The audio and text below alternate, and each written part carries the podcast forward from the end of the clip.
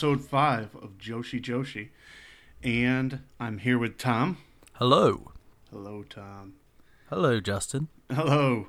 It's a beautiful summer day outside. Ugh. The birds are singing. Ugh. The bees are making honey. The bees that are left. The bees that are left. Only the bees that are left, and they've all become Africanized. Summer really puts me in a positive go-getter mood. There's nothing like wanting to avoid the outside world at any cost. Which I get to do this week. I spent 10 days outside, like basically outside concreting in the blazing hot summer sun of the UK. So my desire to stay inside at the moment is just instinctual. And thankfully I have the entire next week off. Yeah. Yay. Usually in South Carolina, it's pretty miserable. What would it be in English people speak? About 30, 35, 36C, roughly? Ooh, I think it reached about 33 here, but that's too much for us. Yes. And our pasty, pampered, whatever. That's right. But it's been more like England for us. It's rained every evening this week, so. You lucky, lucky bastard.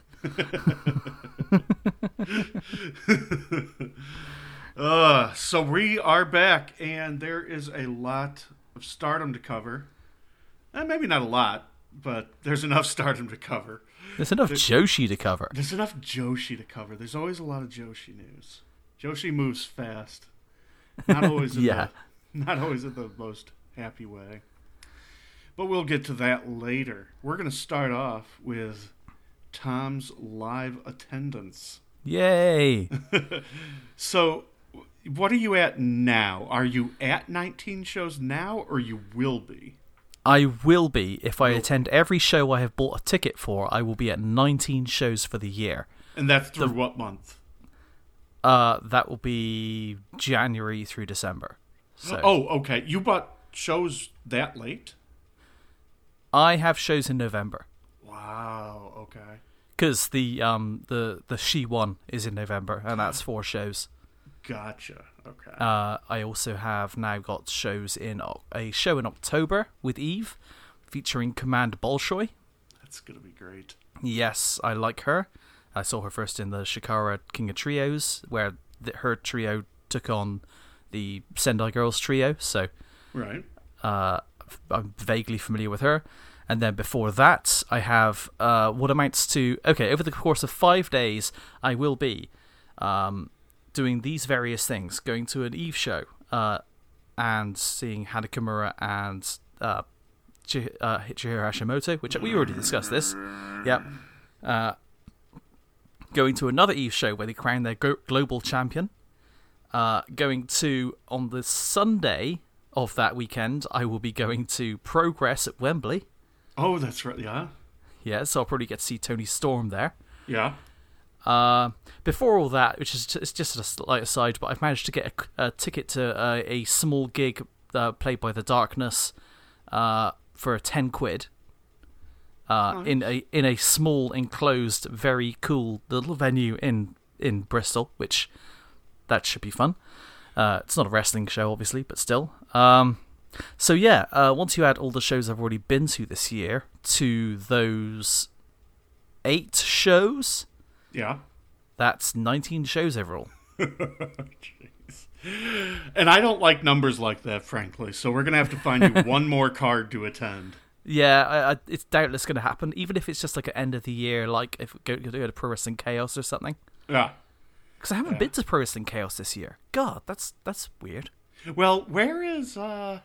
Command Bolshoi is also going to Over the Top. Isn't that Ireland? I'm not going to Ireland.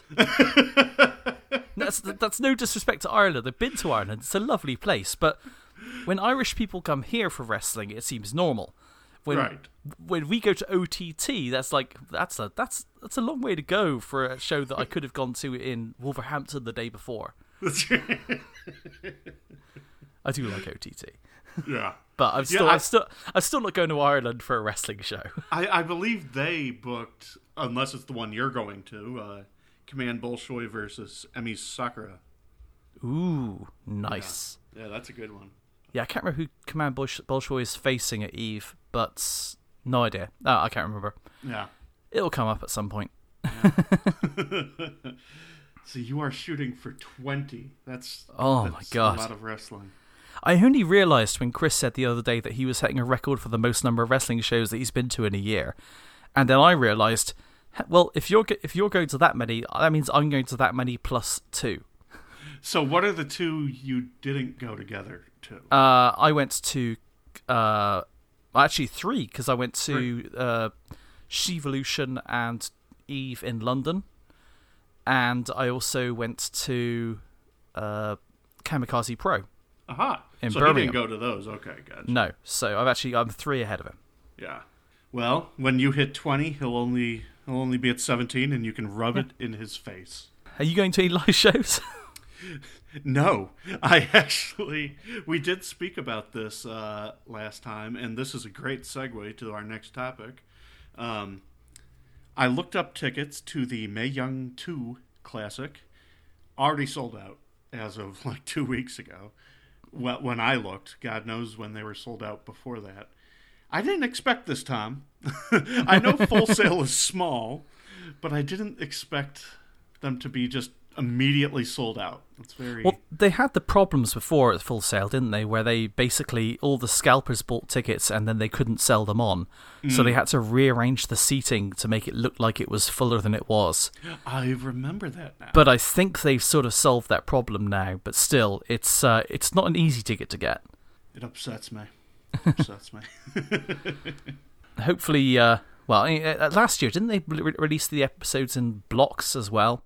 I believe last year it was... something like 4 and 4 or something? Yeah, exactly. I think they did 2 rounds. Yeah. Was it 2 weeks? Something like that. I'd be more than happy with that kind of setup. Yeah, me too. I don't need to binge it. Especially, I don't want to binge it when I can't immediately watch the finals anyway.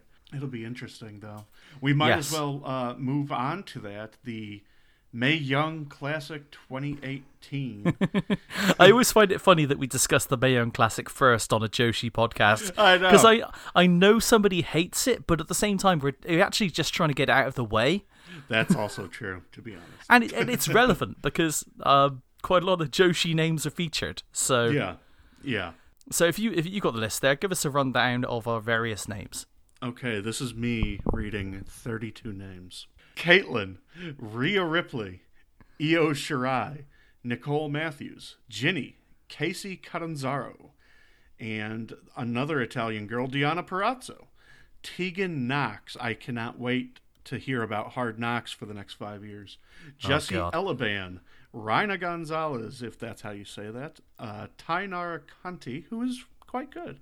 Mia Yim, Mercedes Martinez, Kavita Devi. You want to take the rest of those? Well, I would do, but you've read them out from a different list, and mine is in alphabetical order. So. Oh, no. Okay, so finishing them off. Yeah.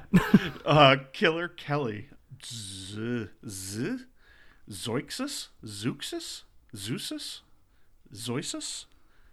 One of those. Yeah, Zeuxis.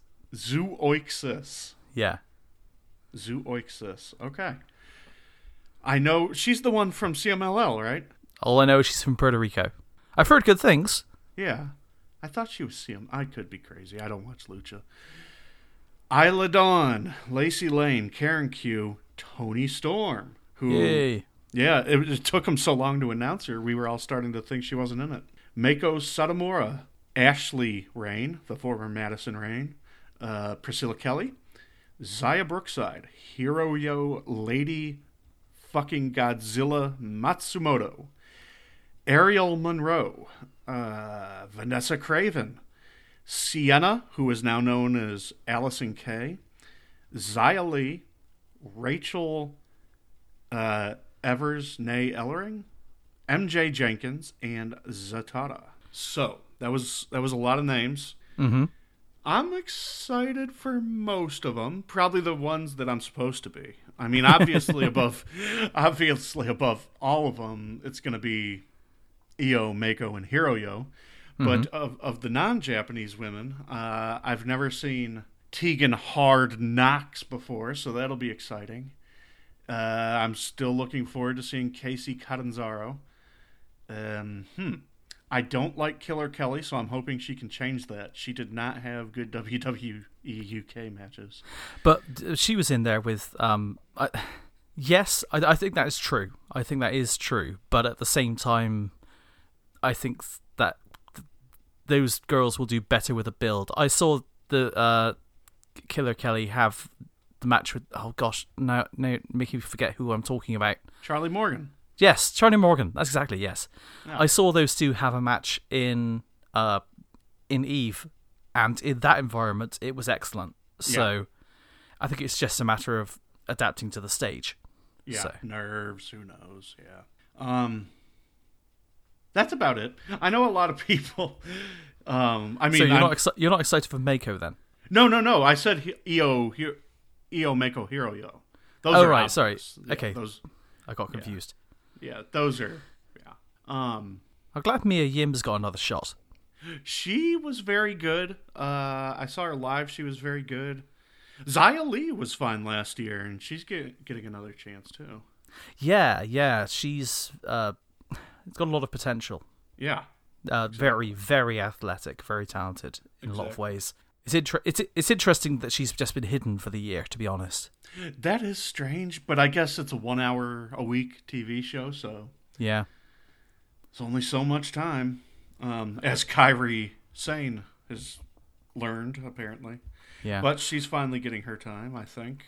It's interesting also that Rachel Evers got in, because I think that people got the impression she... Well, the news report at the time was that her match, the result got changed halfway through. And it got changed so that she would win. Yeah, no fault of her own.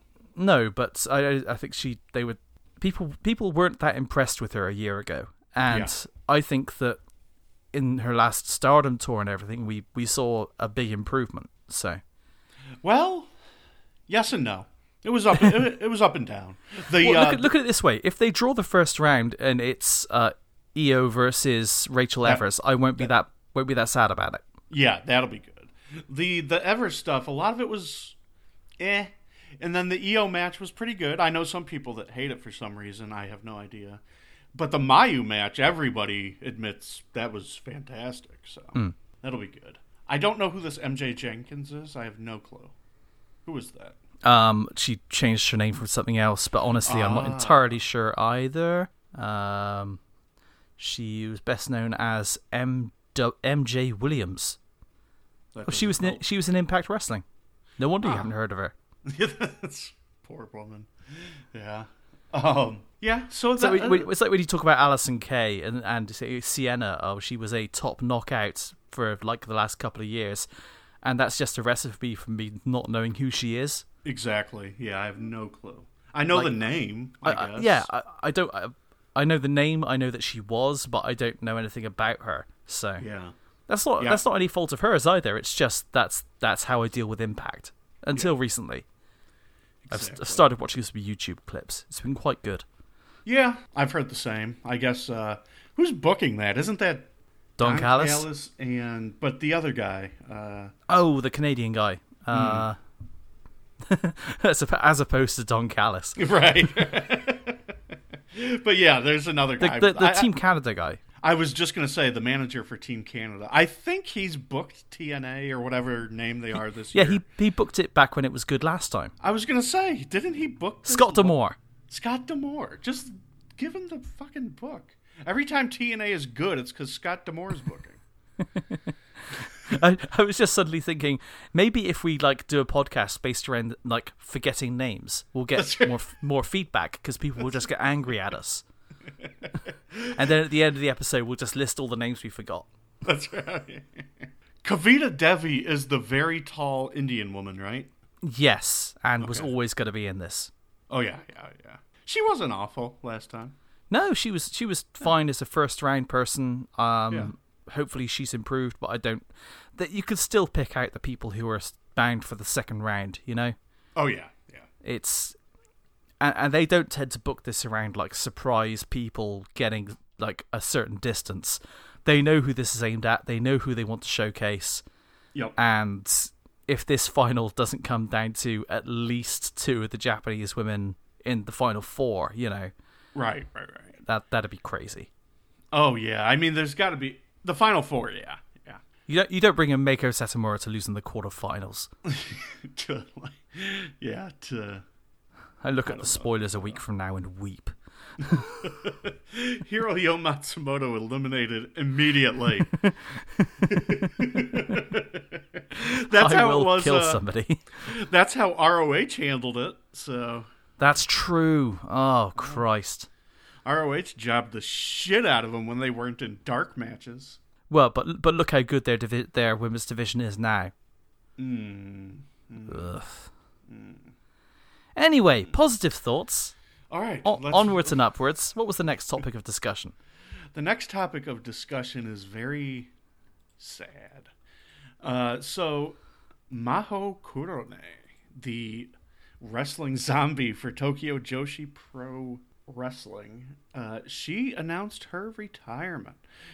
So, she was the one I called the gateway drug into Tokyo Joshi, and I still believe that. That Tokyo Joshi is pretty popular these days, and it all started with... pretty much her getting a lot of buzz for her character and gimmick. But recently, I guess she had the tag team match and then the singles match with Su Young, the Impact champion now. Yeah. And I can't remember if she even did anything after that. She might have done a couple throwaway matches. But then the Princess Cup came up, and I believe she was announced for it at first, and then immediately was out, and she's just been out ever since, and it's been due to GAD, which I believe stands for Generalized Anxiety Disorder, and they were just tight-lipped about it. I know there's one guy on Twitter, YouTube, Reddit, all that, goes by the name of Bradcat. And he is a big fan, and he got together a bunch of different tweets and things that were all messages to her and some other gifts, and tried to give it to her to be passed along to her at the last show about a week before this news. And he couldn't even get it to her. They wouldn't even take the package from him. So that was never a good thing. But then in some other confusing news... I believe around that same time, she was on a poster for an upcoming show. And that made people think she was coming back. And then a few days later, nope, she said she's doing fine now, but she's retired. So, yeah, she lasted about 2 years in Joshi, and she made quite a mark. Everyone who's ever seen Maho Kurone loves her. So I hope she has her mental health and enjoys her life. She is moving on. Yeah, it's very sad when you see someone, especially someone as unique as her, move on. But obviously, especially in Joshi, it's not always a career you can really... Yeah. It's almost more of a hobby for a lot of people. Yeah. Uh-huh. Except for the very top. Yeah, it's a passion, basically. And if she finds that it's not contributing towards her mental health, then, you know, it's completely understandable and supportable that she would step away. I thought her comment upon leaving was very sweet. Yeah. You know, what was it? Thank you for supporting a corpse like me. Yeah. yeah. It was fun to be dead in TJPW for a little over a year. Yeah. But yeah, that's I think it's more heartbreaking to me too. Because she's great, but I followed her on Instagram, and when she was active, she would constantly go on Instagram Live. I've watched her play Splatoon and all this sort of stuff. But the very last time she ever did it, it was, I believe, the day they announced she was taking a hiatus. And she gets on Instagram Live, and it's just a black screen. I think the phone was under her sheets or something. And she's just talking through tears for half an hour. And it was just so heartbreaking. So, yeah, I'm... and then you got nothing out of... No news at all, so it was always very worrying. So, I'm just glad she's happy now. Yeah, nothing but the best to her, really. Yeah. She was one of my favorites when I saw Tokyo Joshi Pro live. She was one of the people I knew before going in to see them. Yeah. And it's unfortunately, Joshi is a high turnover business. It really is. And she has to put herself first, and that's completely understandable. So I'm not gonna be one of those people. What was it Rossi said? I don't chase the one that leaves. Yes. Yep. I think that's a worthwhile principle. People have to want to do this. Yeah, and Lord, if anyone's had to deal with this the past 35, 40 years, it's been Rossi. So yeah. So Wave, Pro Wrestling Wave, is going to shut down temporarily at the end of the year. Yumi Oka is going to become the director, which is the position Gami currently has. And Gami is going to move up to become the president. And they will reopen in 2019. And hopefully that means a lot of good stuff. They have a lot of... I subscribe to Pro Wrestling Wave, and they have a lot of good talent there. I don't know. But the big news out of that is just that my pick, because I'm not really a New Japan guy that much, my pick for the best wrestler of the past 12 months is Misaki Ohata, and she is retiring, and I am not fucking happy about it. I guessed it would happen last time when we found out she got engaged on a DDT show. That's never, ever a good sign in Joshi. And then a week later, she drops her title to Iroha. A month after that, she announces her retirement. So it's very... That's my pick for the best wrestler, or at least maybe not the best wrestler, but the wrestler having the best past 12 months, we'll say. And she's so fucking good, and now she's gonna retire. I think that really sucks. I think it's a big hit for Pro Wrestling Wave too, because they pushed Ayako Hamada very hard, and their main event's not. It's not going to have a lot of drawing power, which I think was probably a problem to begin with anyway. So we will see what happens to them. Well, I mean, I'd like to look at some Misaki Ohata, presumably at some point this year, just because if their last year was that good, I'd like to check something out. But I'm wondering how much it's worth watching any Wave or starting in on any Wave before they shut down, or just picking them. If we do go into some Wave, just picking it up in April next year. Right. Because, I mean, all I'm going to have is a before and an after card, you know. Right. So maybe it's worth watching their last card before they shut down. I don't know. We shall consider. Yeah, I was considering canceling, but now I don't. I have to wait for Ohata to leave now. They always have really fun tournaments. That's... So, speaking about that, the next topic, we'll finally move on to something that's not depressing or WWE. It's been a terrible start to the show. We start with the WWE, and then we move into depressing news. Remember when you said that episode 4 was our best one yet? Yeah. It's good to bring it down after that, because then we're not expected to constantly get better. It's just depressing news and misery. That's right. So I started Catch the Wave 2018. It's kind of difficult because some of the matches took place in other promotions like Seedling, things like that, and none of those are up. So you only get the matches that took place in Wave, and you don't get any of the Hamada matches because she's been Chris Benoit out of Wave's history. She's just gone. But what I've seen has been good. Mostly my goal here has been to watch as much Misaki Ohata, Arisa Nakajima, Mio Momono, and Hikaru Shida as possible. And I'm probably about halfway through so far. I was going to do more, but for this very show, I had to prioritize Stardom to talk about what's actually happening right now. So that cut into my Wave time. But yeah, there was it started off with a real good match. I guess I'll do spoilers since it's old and I don't even know if anybody listening to this is planning to watch it anyway.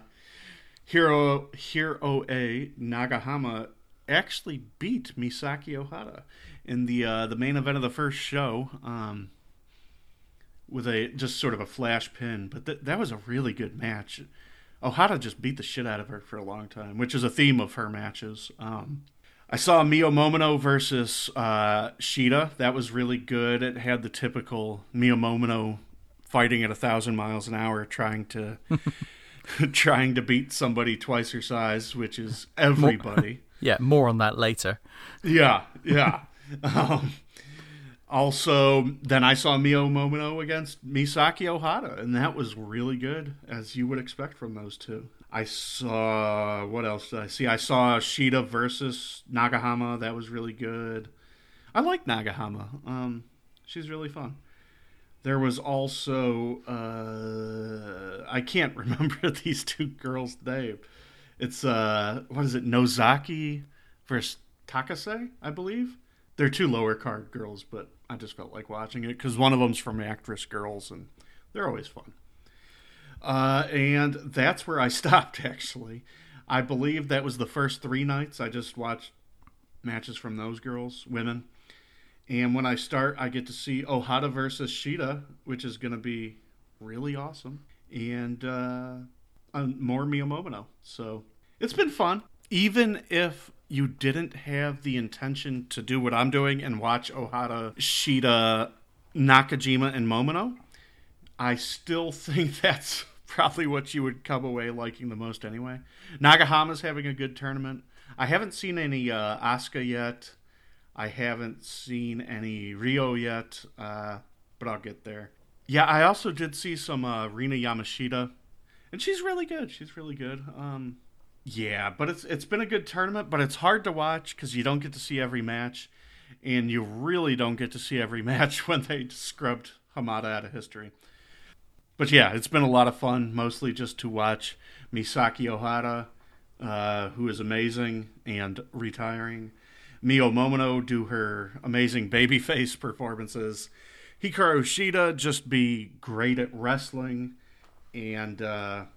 yeah, just those four, Ohata, Momono, Shida, and Nakajima.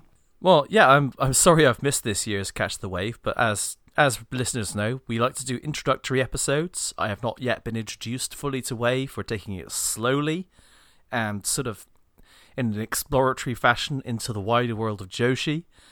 So I'm not that familiar with Wave. I know some of the people involved, but what I have been mostly watching is, well, I say mostly... I have been checking out the Sendai Global service, which is very reasonably priced at about £4.50. Honestly, I think that might be the most affordable over the top wrestling service.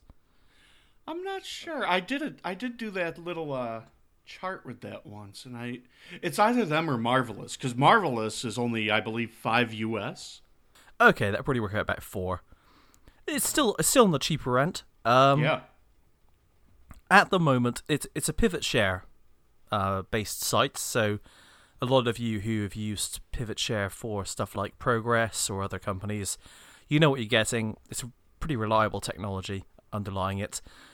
There's only 3 shows up so far. There was an initial show from March, which I watched. There was a more recent show, and then there was a huge card from the start of 2017.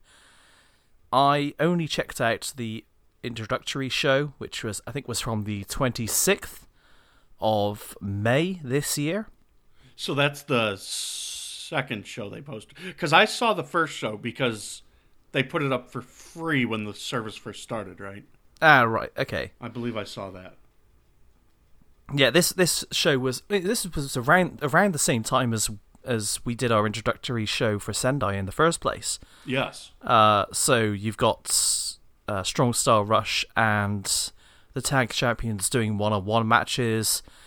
Then you've got Manami and Meiko versus Mio Momono and Hikaru Shida, with Mio locking on a nasty shoulder lock on Manami for the win. I love...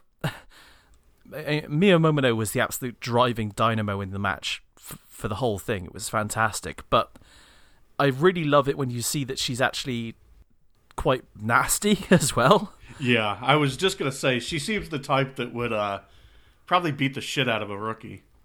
Yeah, it was... I was sort of getting... It's just a surprise when you see someone who's dressed in pink and frills be that sort of straightforward brutal. Yeah. But, yeah, I really enjoyed the work in that match. That was very fun. Probably my match of the entire show. And then the main event was Hiroyo Chihiro versus Dash and Nyla Rose. Are you familiar with Nyla Rose? I know what she... I might have seen a match or something, because I can picture what she looks like, but that's about it. Yeah, she is huge. Yeah. She is... we talked before about how Chihiro was the spiritual child of Brock Lesnar. Right. Rose is like... I mean... She's big. She's not fat. She's muscular, but she's not like freak show muscular, I guess, is the way I'm trying to put it. I kind of think of her as like a female Cyber Kong. Cyber Kong. Is that Amazing Kong? No, Cyber Kong is in Dragon Gate. So. Oh, totally right over my head. Yeah, sorry. Cyber Kong is kind of.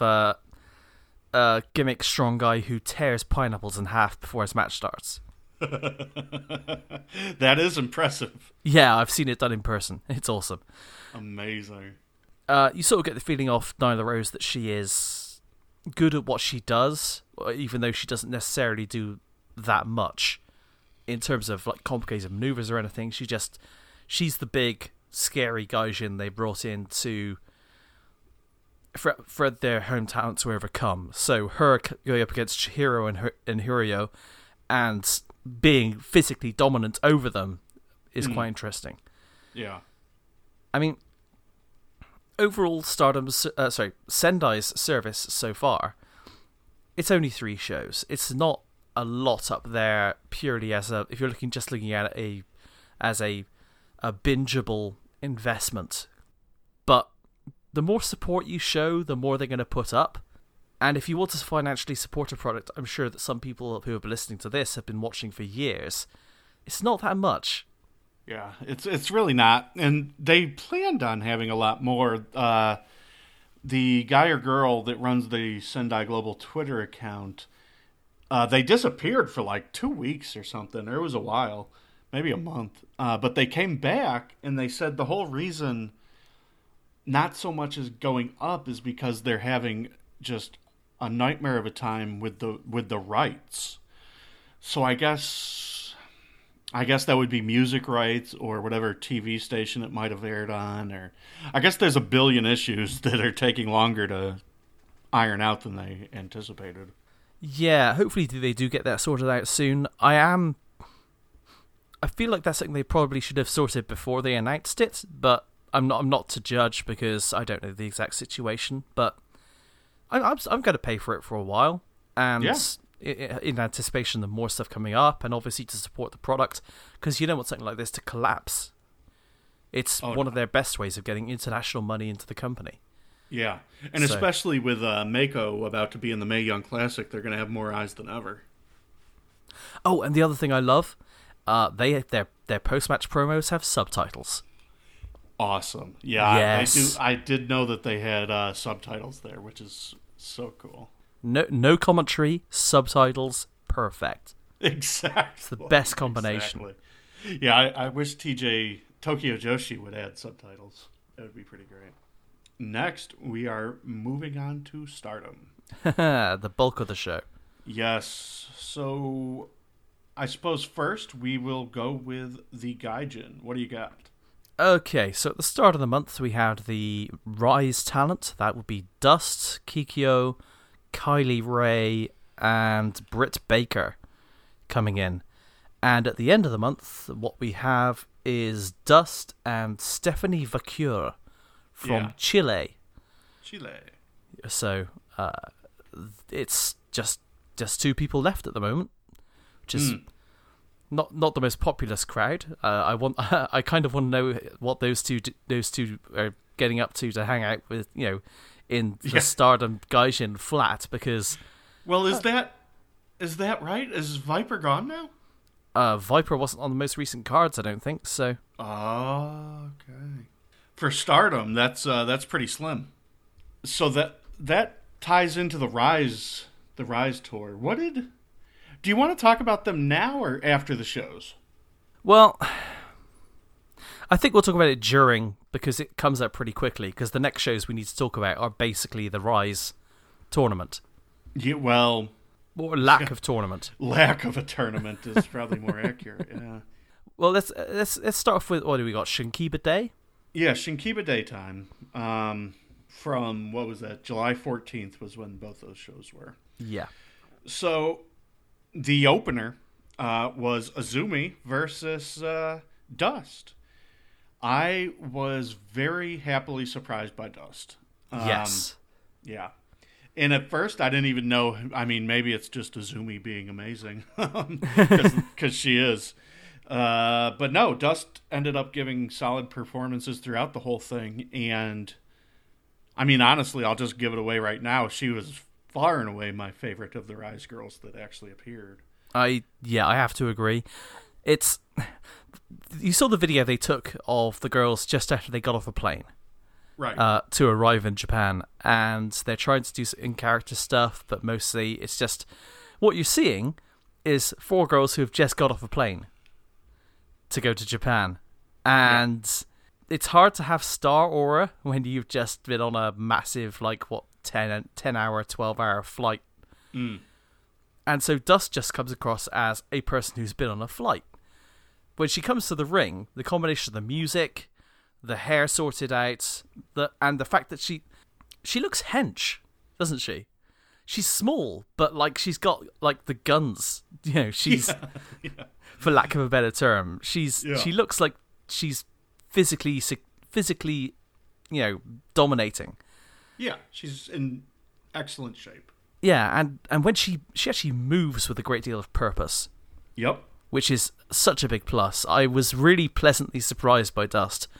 And I was really glad that she was the one that stuck around longest. Me too. She was great. Frankly, if they can score her as X for the upcoming tournament, I'm fine with that. So I would be too. Yeah, I hope out of any of them, if any of them come back, I hope Dust is first on that list. But we may as well move on. The next was a three-way. Match number 2, because that's where the next Rise girl is Kylie Rae. This was a tournament match, right?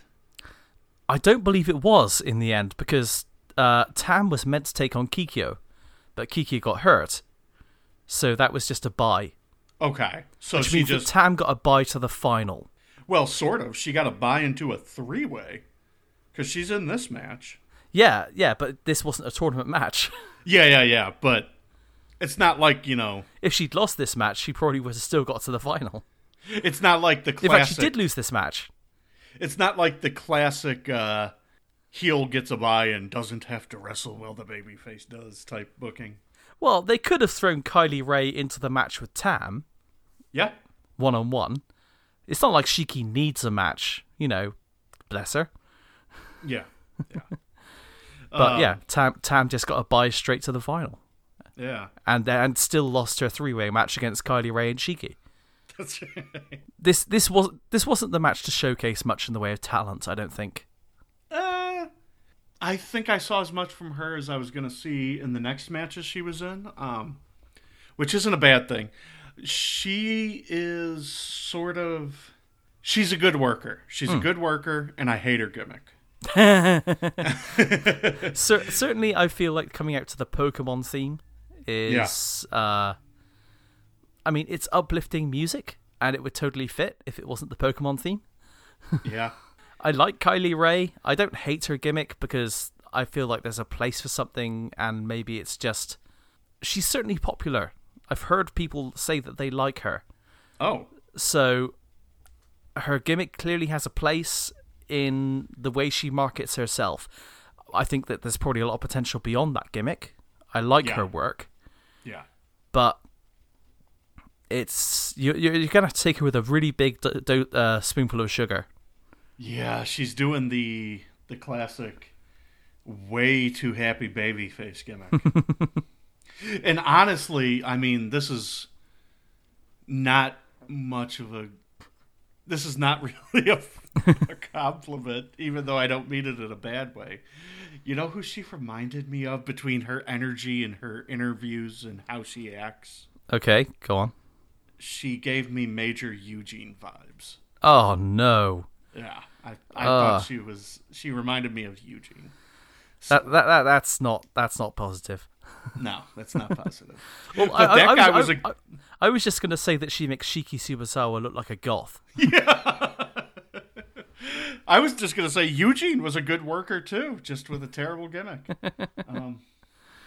She definitely Kylie Rae was my second favorite of those women coming in. Me too. I can't comment on Kikyo because she was injured. So she was injured. No idea. Yeah, just never got to have a match, which was sad because, you know, you hate to see someone fly all that way and then just injured in a seminar. I know. That really sucks. I do feel bad for her. Me too. Do you want to talk about John versus Stars, or do you want to move on? Let's move on. We're gonna keep a pace going through here. Let's keep going. We don't need to talk about every match. That was an 8-man tag team match. It was what it was. Okay, so the next Rise match was Britt Baker versus Natsuko Tora. So Britt Baker. I don't like to talk about like the assumption. Like, I don't want the first thing I say about someone to be, oh, this female wrestler is dating this male wrestler, this famous male wrestler. But she blatantly does his moves. So she's Adam Cole's girlfriend. She does Kevin Owens spots as well. She kind of feels like she does a lot of these things that the guys developed over a long time, but aren't quite earned as part of her matches. Yeah. And there's a couple of bits where she has good speed and does a couple of neat things, like the wraparound, turnaround, running the ropes at the start. But that was my peak for her. Oh, so she can do the sling blade? Yeah, that was my peak for her. Well, my peak, the only thing in the ring that I liked from her was... the next show versus Tom in the finals, where she did whatever the hell that was into a stunner. That looked really good. Okay. Yeah, that one spot looked really good. I didn't mind the full cradle Rings of Saturn.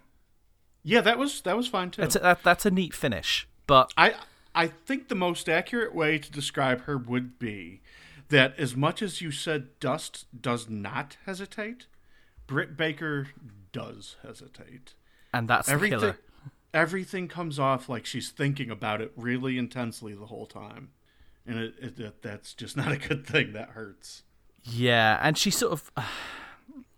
she just comes off as prototypical... Gimmick-wise, she comes off as prototypical women's worker. Yeah. Which, it doesn't really stand her apart from the crowd. She feels like... Yes, gimmick-wise, she's probably the white belt challenger of these three. But... that doesn't mean I want to see that white belt match. Me either. I really want to see Dust get that white belt match. Yeah, same with me. It's honestly, she felt like a slightly off-brand Tessa Blanchard, or very early Tessa Blanchard. Yeah, because Tessa was terrible in the beginning. It's not like Britt Baker has nothing. Obviously, it's just that she's not of the ones we saw. We preferred the other two.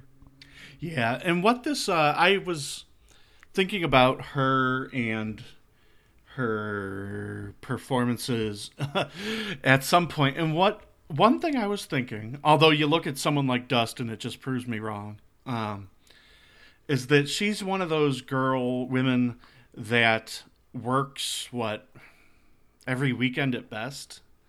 Whereas these Japanese women get to live that dojo lifestyle and practice constantly. And I think you can really, really see the difference. Perhaps it would be a little bit better if she could get more work in, but yeah, not too impressed. Well, with the people she knows, it's not like she doesn't have the opportunity to... I mean, she has connections some people might not have, so she's not shouldn't have difficulty getting booked on as many shows as a lot of other people. She's in Rise, which is a pretty decent promotion. Yeah. hopefully she finds grounds on which to get better. And obviously, with a lot of these girls, I tend to think that doing the long tours vastly improve their skills. So, oh yeah, that's why I was so happy to see Dust stay longer, because she started good. Yeah, she started good. Okay, you want to talk about the main event, or are we moving on to the nighttime? Well, what was it? Hazuki, Natsu, and Kagetsu versus Momo, Konami, and Viper. Mm-hmm. I mean, it set up the Viper Kagetsu world title match. Yeah, it set some stuff up. That's about it. I mean, it was a good match. Viper beat Kagetsu, so yeah, and it was a good match, but I don't know if it's essential. No, you're right. It was a good 6-person main event. Yeah. Okay. So the Shinkiba nighttime. We move on to that show, and it opens up with one of Tom's favorite things in Joshi. These sisters fighting. Hanan versus Hina and Rina. Well, I guess it was meant to be a three-way, but it did not go that way. No, I literally put Hanan versus Hina, Rina and Hina, because that's how it works out. I did laugh because, not to make fun of a young girl, but Rina has these weird old man glasses, mm-hmm. which I thought was funny. I loved the double armbar spot on the big sister. Yeah. But it's like, there's no escaping that. That's just a monstrous tag team finish. But in general, it just felt like a Yoniyama agented match. So, fun. They had comedy spots that got over quite well. Yep. It's just it's fun to see these girls develop. So yeah. Yeah. I had fun with this. It was fun. It was funny. That's all you can ask. Yeah. Yeah. Yeah. Next we had more. We had Dust and Kylie Rae versus Jungle Kiona and Ruaka. I thought Ruaka stole the show. Why? I just thought that she was given more chance to steal the show. Aha. Uh-huh. She was in for a lot of the match, and Jungle only seemed to come in when she was needed.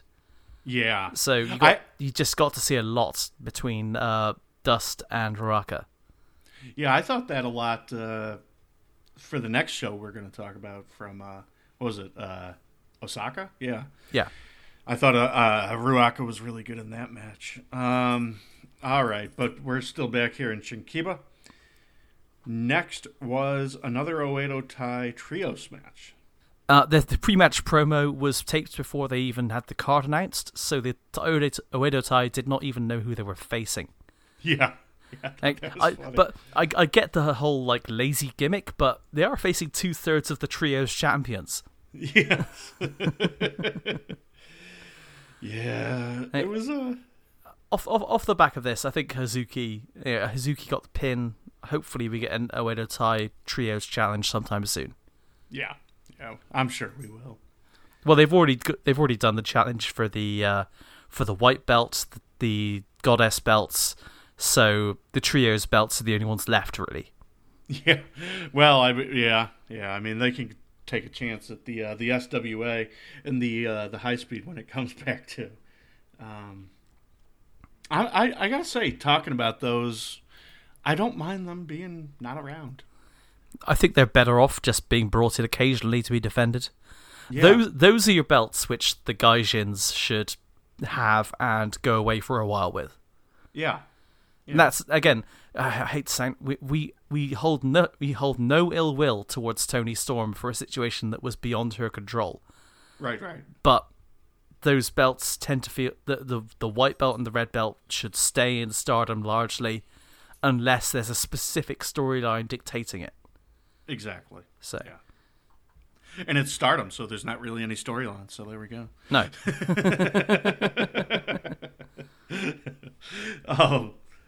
Yeah, and then we had an 8-woman tag match that was pretty good. It was Queen's Quest versus Stars. So Queen's Quest was, I mean, a lot, almost all of... Oh, I forgot about... What does Chardonnay and B call themselves? The Quest? The Quest. So it was all Queen's Quest except for The Quest. So it was Azumi, Momo, Konami, and Viper against Stars.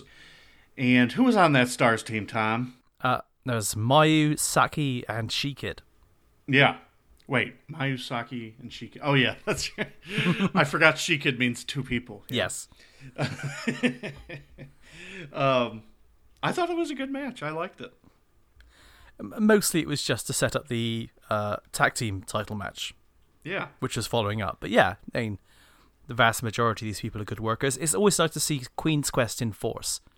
Yes. And I like how when Queen's Quest is a unit, they have that really badass version of their song. Mm. I am missing B and Chardonnay at the moment, I think. I think B was supposed to be coming back, but she's not because she's house hunting. Is that right? That's correct, yes. I wonder if Chardonnay is as well, or if Chardonnay is looking for other opportunities. We know that Chardonnay's not in the Mae Young Classic, so... That's a bit disappointing, too. It is. It really is. I thought she would be a perfect addition. Ah, me too. She definitely deserves to be in there. She's certainly good enough. All right, so the next match here was the finals, which we basically talked about anyway. Tam Nakano versus Britt Baker in the Dream Come True tournament final match. Yeah, Britt Baker had that nice whatever that was into a stunner. That was pretty nice. The match was under 10 minutes. Yeah.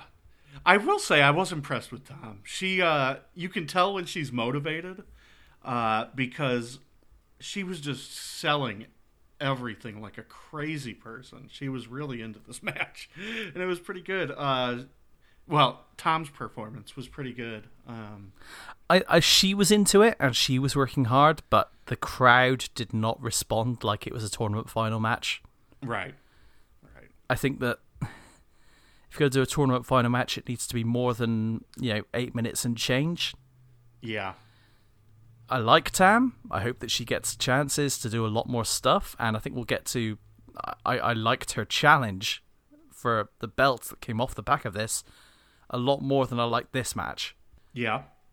This was like a high-level, passionate television match, which would probably get about the middle 3 minutes cut out for advertising. Like... It's fine, it's just that there's a different standard in Stardom when it comes to this sort of thing. There is. And it's not even so much the 10-minute thing, because, you get things like Cinderella, and those all turn out great. Well, I mean, the I'm looking at the cage match entry now. The two matches before this were 12 minutes each.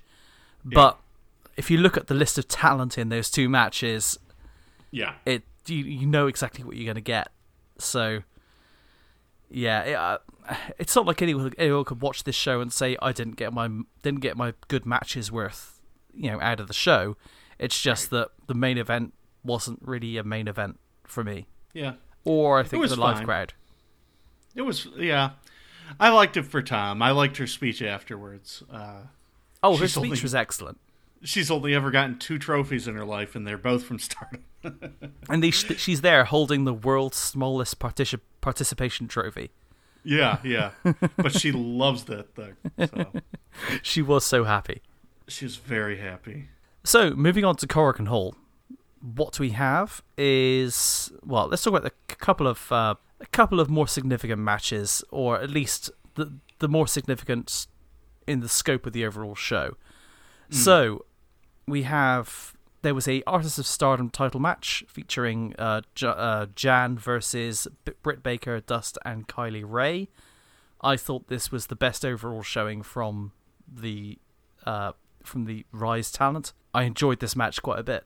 Well, Dust was still good, but I don't know if this was her best showing. I just think she was good the whole time. Yeah. Well, that's what I was saying from all three of the girls. Yes, as a group, they were. This was the best overall showing by Rise, in general. Right. Perfectly acceptable Gaijin challenges for the Artists of Stardom match, and a good first win for Jan, coming into their reign. Yeah, We also have the SWA Undisputed Women's World Title match, Viper versus Tam Nakano. We do. See, now I complained about a match being short earlier, and then I'd look at Viper versus Tam, and it's 8 minutes. So see, that's what I'm saying. It's not the time. It's not the time, is it? It's how long the match feels. Yeah. Before we talk about that, though, I did just want to say earlier on this card, Stephanie Vakur debuted. Oh, of course she did, yes. Yeah. And I thought she was okay. She's kind of unnoticeable. Like, she kind of fades away in all her matches. I like her work. There's nothing especially standout about her, but I just have this thing where I just think, if you are following pro wrestling in Chile, then you are working a lot harder than I am. Yeah. Like, I assume what happened was she got booked somewhere and got good word of mouth, and somebody got her this. I checked out her cage match. She had a match with one of the Apache family last year. So maybe she got good word of mouth from that. Or somebody went to work in Chile and saw her on the same card and said, this would be a good person to bring in. But that's all, backstage networking and stuff. I'm very happy. I'm more than happy to see her there. She seems perfectly fine. Yeah. I thought she did good. Or did well. Superman does good. The match also set up. It didn't really set up. So what it was wasn't this Shiki Shibusawa's 1 year anniversary? I mean, you're following closer than I am at that point. I believe it was. I may have rushed through some of the undercard here. Yeah, I believe it was. That's why she got buried in streamers before the match. It was pretty good. They gave her the win. They did give her the win. Okay, good. A good anniversary for Shiki. She got her annual win. Poor Shiki. So, Viper versus Tam. Yeah, let's go back to Viper versus Tam. This match was great. Yeah, I love... Tam comes off as not necessarily tough, but at least tenacious. Yes. Like, I didn't really feel like she could beat Viper, but she was having a damn good go. I also love that. I really love that cartwheel armbar. Oh, yeah, that looked really good, yeah. Yeah, every time she does that, I think it's the best thing in her moveset. It's gotta be. Yeah. The only thing that annoys me is... how Viper's, and everybody, has their arm fully extended and is just not tapping out. That's just pro wrestling at this point. Yeah, maybe I've seen too much MMA or something, but, can't you try not to, I don't know. At this point, the only thing that taps people out in pro wrestling is a Zack Sabre Jr. three-limb submission. That's right. Everything else is a rest hold. Yeah. It's not really the age of submissions right now. So. I just loved Viper in this match because she sells just the right amount, but she has that Takeshi Morishima thing where she'll just take a ton of punishment and then bust out two terrifying moves and just get a pin straight off the back of it. I love that whole you can do as much as you want to me and I will end you like this. Yeah, she is. She is excellent. Tom was really trying. She that thing where she was throwing her knee into the turn, the ring post, that was pretty vicious looking. But yeah, I don't know. She never had a chance. That is the way it comes across. Yeah. Next up after that, we had the annual Wagner celebration visitation thingamee. So we have Kagetsu, Natsu, and Dr. Wagner Jr. versus Mayu, Saki, and Ray Wagner. My only complaint is I've spent the entire match waiting for Kagetsu versus Ray Wagner, and I think I might have got an Irish whip or something. Those two just did not work each other, and that sucked because I was waiting the entire match for it. Otherwise, on one of the forums Tom and I go to, it might sound a little bit hyperbolic, but I called this an example of wrestling at its best. And I guess the reason I would say that is because it was just so goddamn fun. It was really, really fun. It really was. Like, the second that Ray Wagner Jr. comes out to Maroon 5... and I think my notes at that point was, I guess Mexico ran out of music. Yeah. And then Ray Wagner comes out to Bad Medicine by Bon Jovi. Yeah. Looking like a 50-year-old Marty Skrull. Your love is like bad medicine. Yeah. Ain't no doctor that can cure my disease. That's right. Yeah. Ray Wagner is awesome. He is. I saw him in Lucha Underground a little bit when he was Dr. Wagner. I keep saying Wagner like it's a German accent. I don't know why. Yeah. You've made him a Nazi character. Dr. Wagner, I presume. Yes. It's really rare to see intergender in Stardom, but this kind of played out like a good comedy match, which made it much more palatable. Yeah, and exactly. It especially meant that Natsu and Mayu absolutely excelled. Well, my God. Ray Wagner, or Dr. Wagner Jr. was just throwing Mayu like 15 feet in the air toward the turnbuckle. It was majestic. Mayu was bumping like a maniac, but in a fun way. Yeah. I was just blown away by her, and then Natsu just actually getting to play off character wise with Ray Wagner was awesome. Yeah, I just thought it was funny how the entire match Natsu was just a fan of both of them. Like Ray Wagner goes to throw his mask to somewhere in the crowd, and Natsu starts jumping up and down because she wants it. She's awesome at these type of things. This is where she excels. The only, and I wouldn't call it cringeworthy, but the only time the girls were really getting hit hard was when the men, the Wagners, were throwing chops. Mm.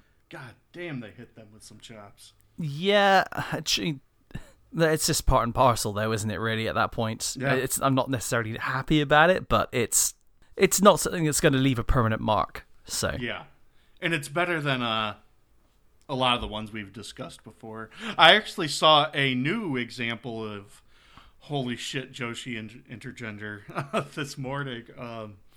Somehow I came across Marufuji versus Meiko Satomura. Ah, yes. Have you ever seen that? I sent a clip to some friends the other day. Aha. Uh-huh. It was basically of Meiko dodging everything Marufuji was throwing. Okay, so you might not have seen where Marufuji hit her. No. And he hits her with a Ric Flair, knife edge chop, and it just looks like it kills her. And she goes down, and she comes up though with this look on her face like, where the fuck? What have I gotten myself into? Because he just kills her with this chop, and her facial reaction is amazing for it. Yeah. So, yeah. There was more to that match you were sending out to your friends. I didn't doubt it, but I only wanted to see the fun bit. That's right. Yeah. So I don't know. I don't know what else there is to say. They those horns you always hear in Mexican arenas, Kagetsu and Natsu both had those, and it was... And used them as offensive weapons. Yeah, it was really fun, and there was just a ton of fun crowd brawling as well, which sounds horrible, but in Korakuen, crowd brawling's great. Yep. You go up the stairs. I think Dr. Wagner Jr. was giving his father some chops, and his father was like sitting back against a whole bunch of fans. Oh my God, it was so good. Yeah, well worth checking out if you've got the access to the service. Absolutely, yeah. And speaking of, the main event of this show, coming off the back of, well, a run of Wanderers Stardom title matches in a very short period of time, Momo Watanabe versus Hazuki. Yeah. Speaking first on what you said about a run of Wonder of Stardom title matches, that's the thing lately, isn't it? These white belt champs, they're the workhorses. They carry the company, basically.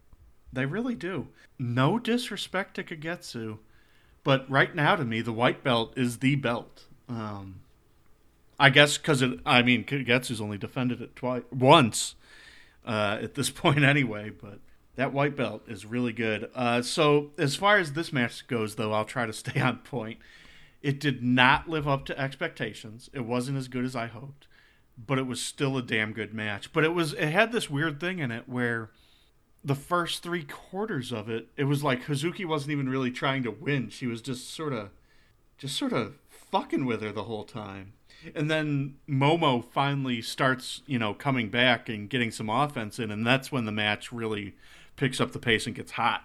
So they didn't wrestle it like it was a feud ender. They wrestled it like it was a feud beginner. But it was still really good.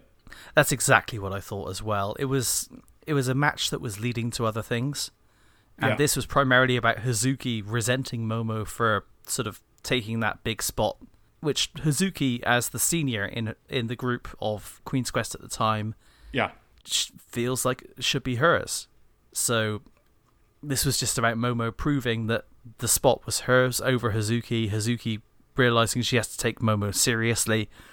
Yep. But hopefully what we get off the back of this is even more brutal Hazuki, because let's not kid about it. Hazuki really does take it to Momo. Oh yeah. Yeah, she really has that. They have a very good feud vibe. So I'm looking forward to more. Like I say, it's not going to go on the list of memorable white belt matches for Momo this year, but right. I think it's another match between the two definitely could. Absolutely. And semi on topic here. I love Stardom lately doing the old the thing in Korakuen where they start off downstairs and they watch the wrestlers. Oh, they follow them up. Yeah, that is so cool.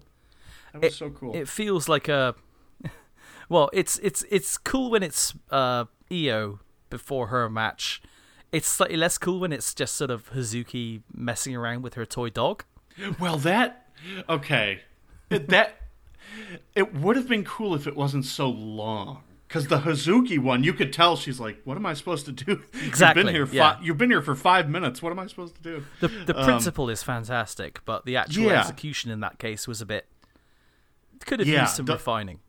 Yeah, the highlight to me was when she was standing there, and Kagetsu came in and gave her the quick hug and the nice words, and Hazuki lit up, and then it was time to go. Yeah. So it just should have been shorter and more to the point. That's all. Yeah, yeah. But I still love watching them walk down the hall and up the stairs and to the curtain. That adds something to Stardom that you don't see in a lot of places. There's just different elements to the style of production that it's quite interesting to note the differences. So when you have something like when I was watching Sendai, you've got really nice graphics, and I think the cameras might be of a higher quality. There's just something about the presentation that feels televisual. Whereas with Stardom, you sort of have more... It feels slightly more authentic, I guess. Mm. It's hard to say that one trumps the other completely. Yeah. But if they each have their own things that they focus on. Yeah, yeah.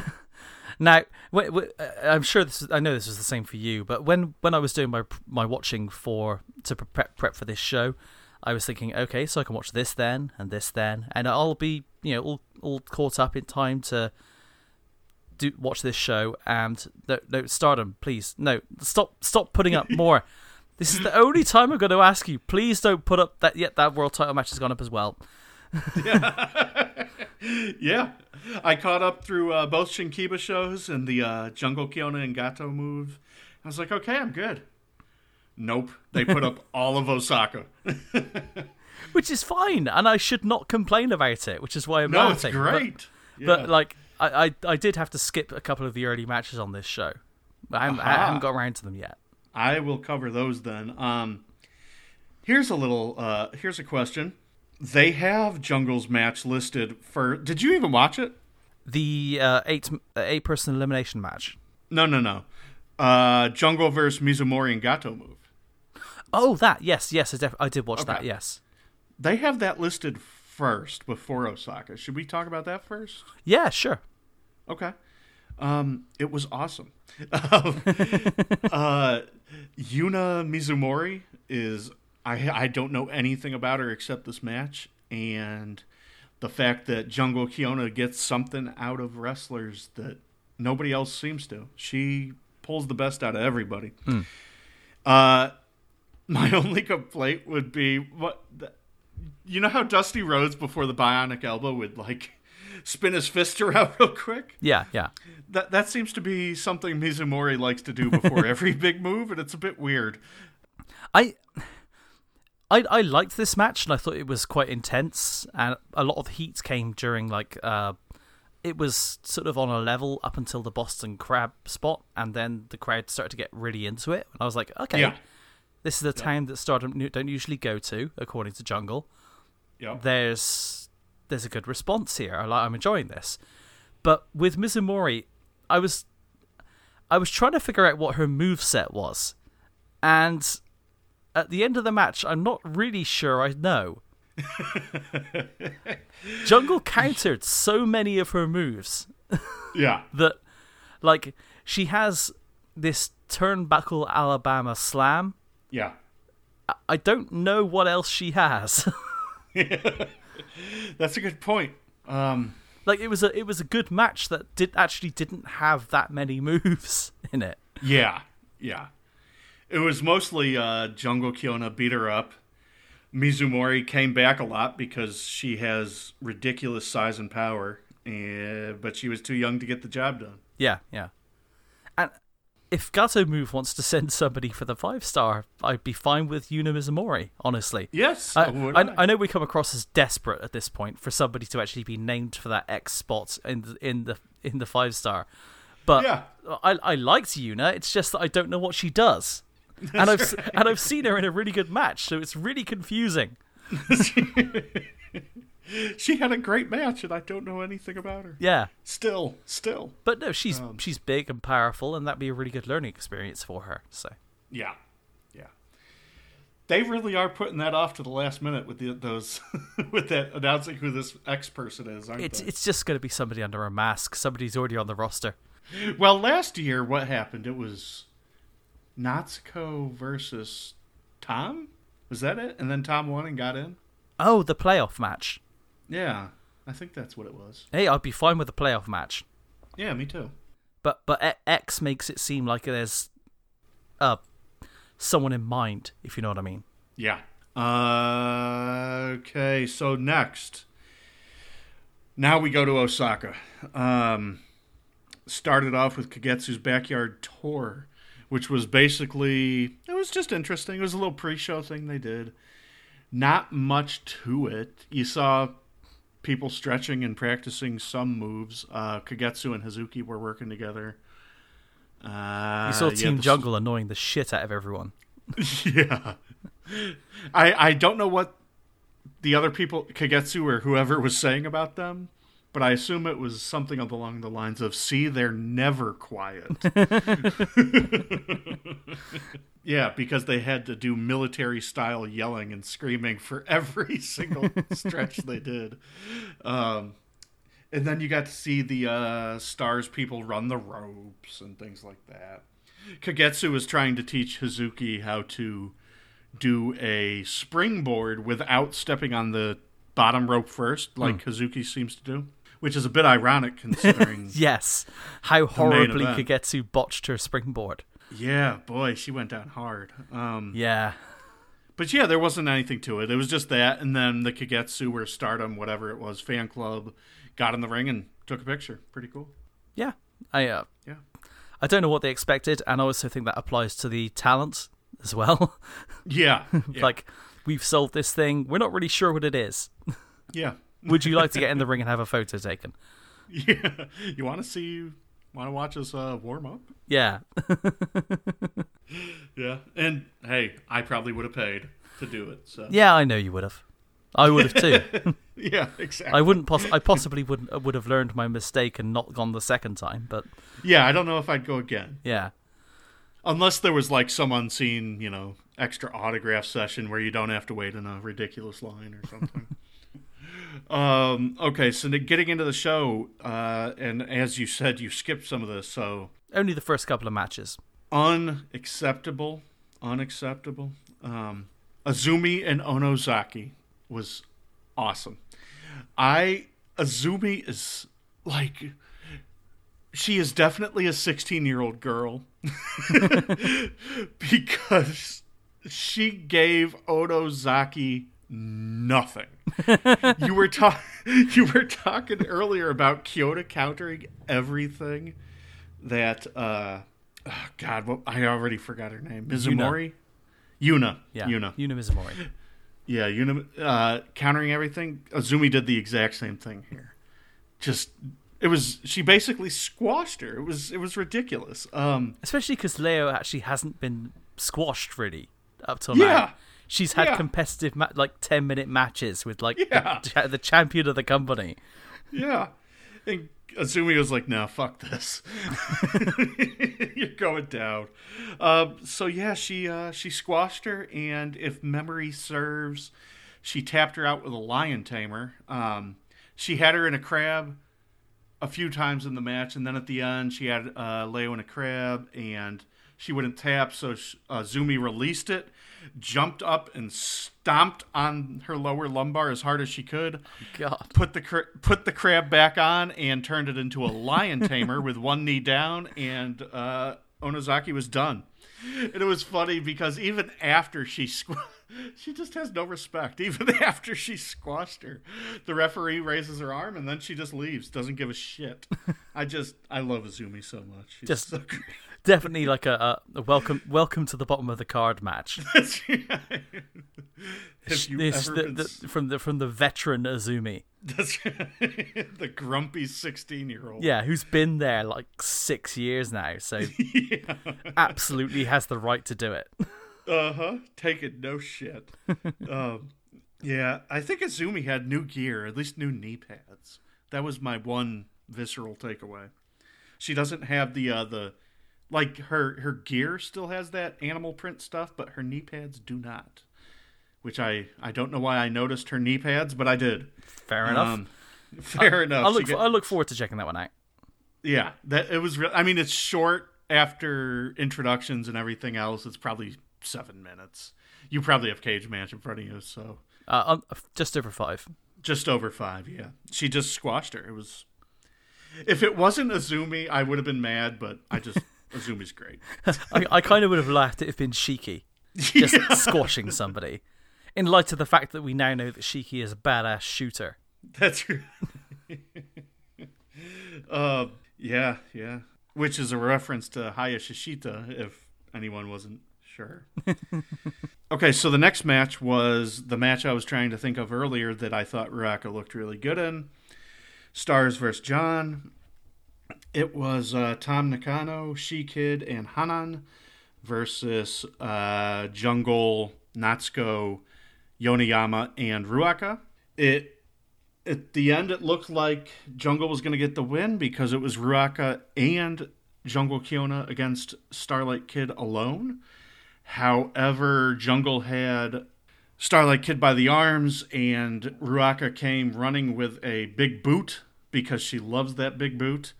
But Starlight Kid ducked, and Ruaka eliminated her partner. And then, honestly, because I think, the only person, it felt like, that thought Ruaka versus Starlight for the future title was a bit of a letdown. And this time it wasn't. This was what that match should have been. They worked really well together. So it was good to see. Starlight Kid is the shit. And they announced afterwards that their partner for their trios title that they had already made a challenge for would be Tom. So you'll see Tom Nakano and She-Kid versus John for the trios titles eventually. Did you also skip this one? I did, actually, yeah. I start off with the next match. You're skipping matches I liked. Yeah. God damn it. The one Stardom card I haven't seen the undercard of, and it just turns out awesome. Yeah, you get the Azumi squash and a really great future title pseudo match. I didn't know. guess you're going back. There's title matches to watch on this show. There's shit happening. Yeah. Okay. Next match where Robin Stavros starts off is Hazuki Inatsu versus Dust and Stephanie Vacour. Whatever. This was a nothing match. I liked Hazuki's new gear, those pants with the pink stuff on her legs. That looks pretty cool. That's all I got. That's her new title gear, I guess. Yeah. It was fine. It was good. I think it was my best first look at Stephanie Vacour in a larger match. Yeah. Dust was good. There's not a lot more. Dust is always good. A lot more to it. So move on to the Goddesses of Stardom match. I thought this match was the shit. Konami is just turning into a real motherfucker. She is just vicious lately, and I love it. Her and Momo are a hell of a team, and I hope one day they do win these titles. They didn't here. But damn, they looked good in defeat here. Yeah, they certainly have, like... when you have these like makeshift teams put together, you know what you're going to get based on how well they gel very early in the match, like the double teams and stuff. Yeah, Konami and Momo had it absolutely down from the start. They would be a great tag team. They really would. But the big story for me coming off the back of this one was that Saki Kashima pinned Momo. Yeah, that was interesting. At least it was a flash pin, so it's a nice little easy way to set up a match. Yeah, and it's a white belt, challenge. She needs to do the alternate, someone on the roster, someone who's brought in structure for challenges, I guess. Yep. Momo's kind of trying to show a bit of her character at this point, where she's kind of arrogant, I guess. Yes, she is. About... she doesn't consider Saki Kashima. She said it was a fluke. Yeah. That she doesn't. I don't think she really considers Saki to be a real challenge for her. But I don't know how earned that is. She's had two defenses for that belt so far. Yeah. I feel like she's going to have a short, sharp lesson from somebody soon. It could be Konami. To me, it reminds me of... do you remember when Momo first came back and lost her temper and challenged all of Oedo Tai to a match? Yes. That's what it reminds me of, is Momo just is emotional. She gets really mad really quick, and she starts saying stuff. She starts running her mouth. I think she'll be... what's her name? Saki. Yeah. She's also settling more into her new look as well. She is. She had the almost Io-like hair for the first time, I think, here. Yeah. And it wasn't as jarring for me as it was the first time I saw it for Suzuki. No. Yeah. I was a bit more used to it this time. The big spot of the match to me was... I don't know how they worked it because I'm not a wrestler, but that Konami kicking Mayu in the face was just really goddamn. And Mayu sold the hell out of it. I don't know what I thought, but that spot was great. And Mayu was even selling it on her way back to the dressing room. Yeah, she was doing that. Well, the Io thing after wrestling Momo, where it's just clutching her face, and you're just thinking, how many teeth did she lose? Yeah, exactly. So that was a great spot. I loved that. Yeah, that really, really fun short match. Yeah. Konami and Azumi did it to Leo in the opener.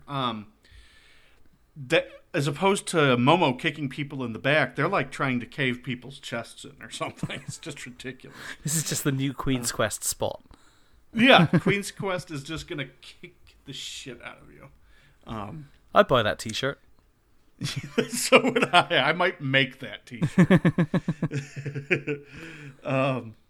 Okay, so now we move on again to Viper versus Kagetsu. This is Kagetsu's first red belt title defense, World of Stardom title.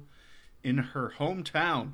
She had the cool little entrance that she had from the Kagetsu Produce show, where she had bannermen, essentially, lining the aisle. And it was a really good match. I think it's a combination. Viper gets better every time I see her, and I like her every more time I see her more. I don't think it's me liking her more and her not improving, or her improving and me liking her the same. I think I like her more as she is getting better. Like, she's really good at this wrestling thing. Yeah, she goes all over the place, really, doesn't she? And I think as she gains confidence, her presence comes out more. Yeah, she feels like one of the biggest names on the entire scene. Yeah, and she wrestles like it. Yeah, she definitely wrestles like it. So yes, Kagetsu gets that full banner entrance, which is quite nice and enthusiastic. She has the white gear again, which is a nice gimmick for her title defenses. That springboard attempt, she went down hard. She basically just landed on her back, which is fine. She didn't land on her head or anything, and immediately covered with a trio of tope suicidas to the outside that, like, immediately had the crowd just saying, like, what botch? You know? It was, yeah, exactly. That was insane. She was Viper was on the top rope, and Kagetsu wanted to do a springboard dropkick to knock her outside, but she hit the springboard, and I guess the ropes were wet or something, because her feet went sideways and she went down. But she just got up immediately and did like a Kazuchika Okada dropkick, just dropkicked her from the mat to the floor off the top rope, and then, started hitting a million topes. We'd had previously in the tag matches set up that Viper's whole story going into this was that Kagetsu could not lift her. But you knew that the story of this match was going to be at some point Kagetsu would be able to lift her. And then when she finally, after working the arm for a while and getting some advantage, she finally lifts her up, slams her down with the F5, and then goes for that Ueda coaster, and then Viper still kicks out. At that point, it was sort of like, I know that the result is not going to be that Viper walks away with the belt for all the reasons Viper stated before the match, such as, it's too soon for a Gaijin to win this belt again. But, man, they really they went the extra mile to make this more than just a match. They did, and the one near fall that got me, it was the combination of what you just said, and then afterwards, it was either a second rope or a top rope, Michinoku driver from Viper. That was amazing. Yeah, and I bought hard, even though while the ref is counting, I'm like, I know Viper doesn't win this, right? Because that looked like a finish. And then got me on that. And then Viper busts out that awesome belly to belly as well, which I haven't seen from her before. I just they kept bringing stuff out, which I was just thinking, well, this is a step beyond what I expect, which was really cool. The belly to belly was really cool. That you might know better since you're a big Zack Sabre fan, whatever that submission she did where she had the head scissors on her and also some sort of arm bar, that was really cool. Yeah, that looked like it was genuinely difficult to move. Yes, that was uncomfortable. Kagetsu was great as always, and Viper was great as always. It was a great match. I do love when Viper busts out that technical stuff because it's just this second level for her. Yeah. I saw it a lot in the Mae Young Classic. I see it less in her regular work now, but it's just this nice little extra weapon she has in her arsenal. Yeah. At the end, the ref bump by Viper, the blue mist, the second Uedo coaster, the finish was impactful, but maybe not like. I don't necessarily want Kagetsu to win every match with the blue mist. I had the same thought. I think so. It felt like it was. It felt like it wasn't even needed, to be honest. But I can't really complain when 90% of the match was this good. Yeah, exactly. Yeah, I had the same thought though. It was like, she doesn't really need to miss her. But after the match, Kagetsu faked being nice for about 5 seconds before beating Viper down again. Yeah, I actually really liked that. And then announces that the next big match will be her versus Mayu on August 12th. And those two, well, Kagetsu regularly tries to murder Mayu, so... Yeah, she's a big fan of hanging her from high spaces. And it's Korakuen Hall, so there's places. Yeah, there's that balcony. She can do that again. Kagetsu's always trying to kill her, dropping stage riggings on her. It's always good. I thought the end of the interview was pretty comical.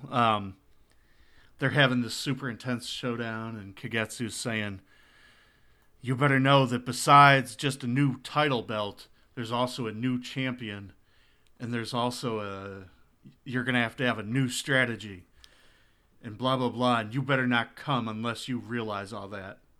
And Mayu just goes, "Yeah, I know." And drops, just throws the mic down and leaves. "Yeah, I know." That was pretty funny to me. So, yeah, I'm definitely looking forward to / terrified of that. Yeah, that's going to be great. So that was that show. So coming up, we have the 5-star Grand Prix. Oh, actually, we should mention there's a match, a couple of matches which have already happened, which will be up on Stardom World next. There is a event from Nagoya featuring Mayu versus Azumi and Kagetsu versus Starlight Kid. Those two matches are incredible, and I gotta say, these two young 16-year-olds or whatever Starlight Kid is, they're just so awesome. It's amazing that I'm looking forward to seeing both of these as much as I am. Well, because you know the result, but it's just like the underdog fight is going to be so tremendous.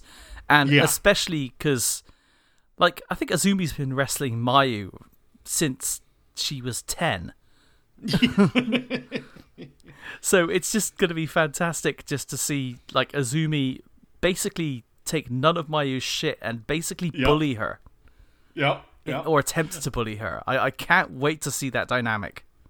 And it's also, I don't know, when it's a singles match, and it never really happens that often, it just feels like two young lionesses getting their first, not their first, but among their first chances.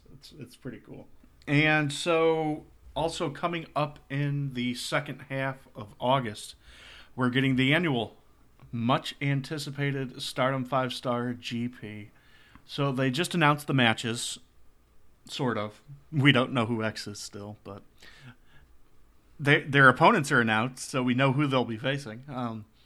So let's. I'm not going to go through every card, but I did just want to point out some to look forward to, at least for myself, maybe for others.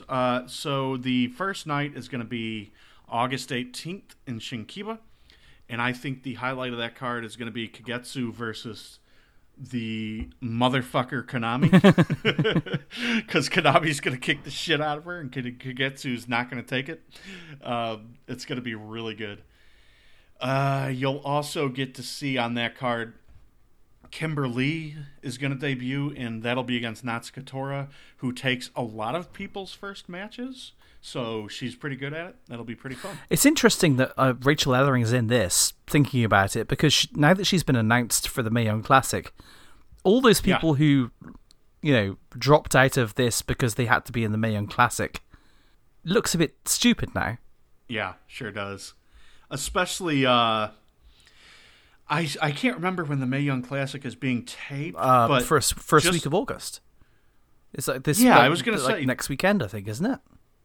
Yeah, I was going to say I saw this morning Matsumoto posted 5 days until the Mae Young Classic, which would be next weekend. Yeah.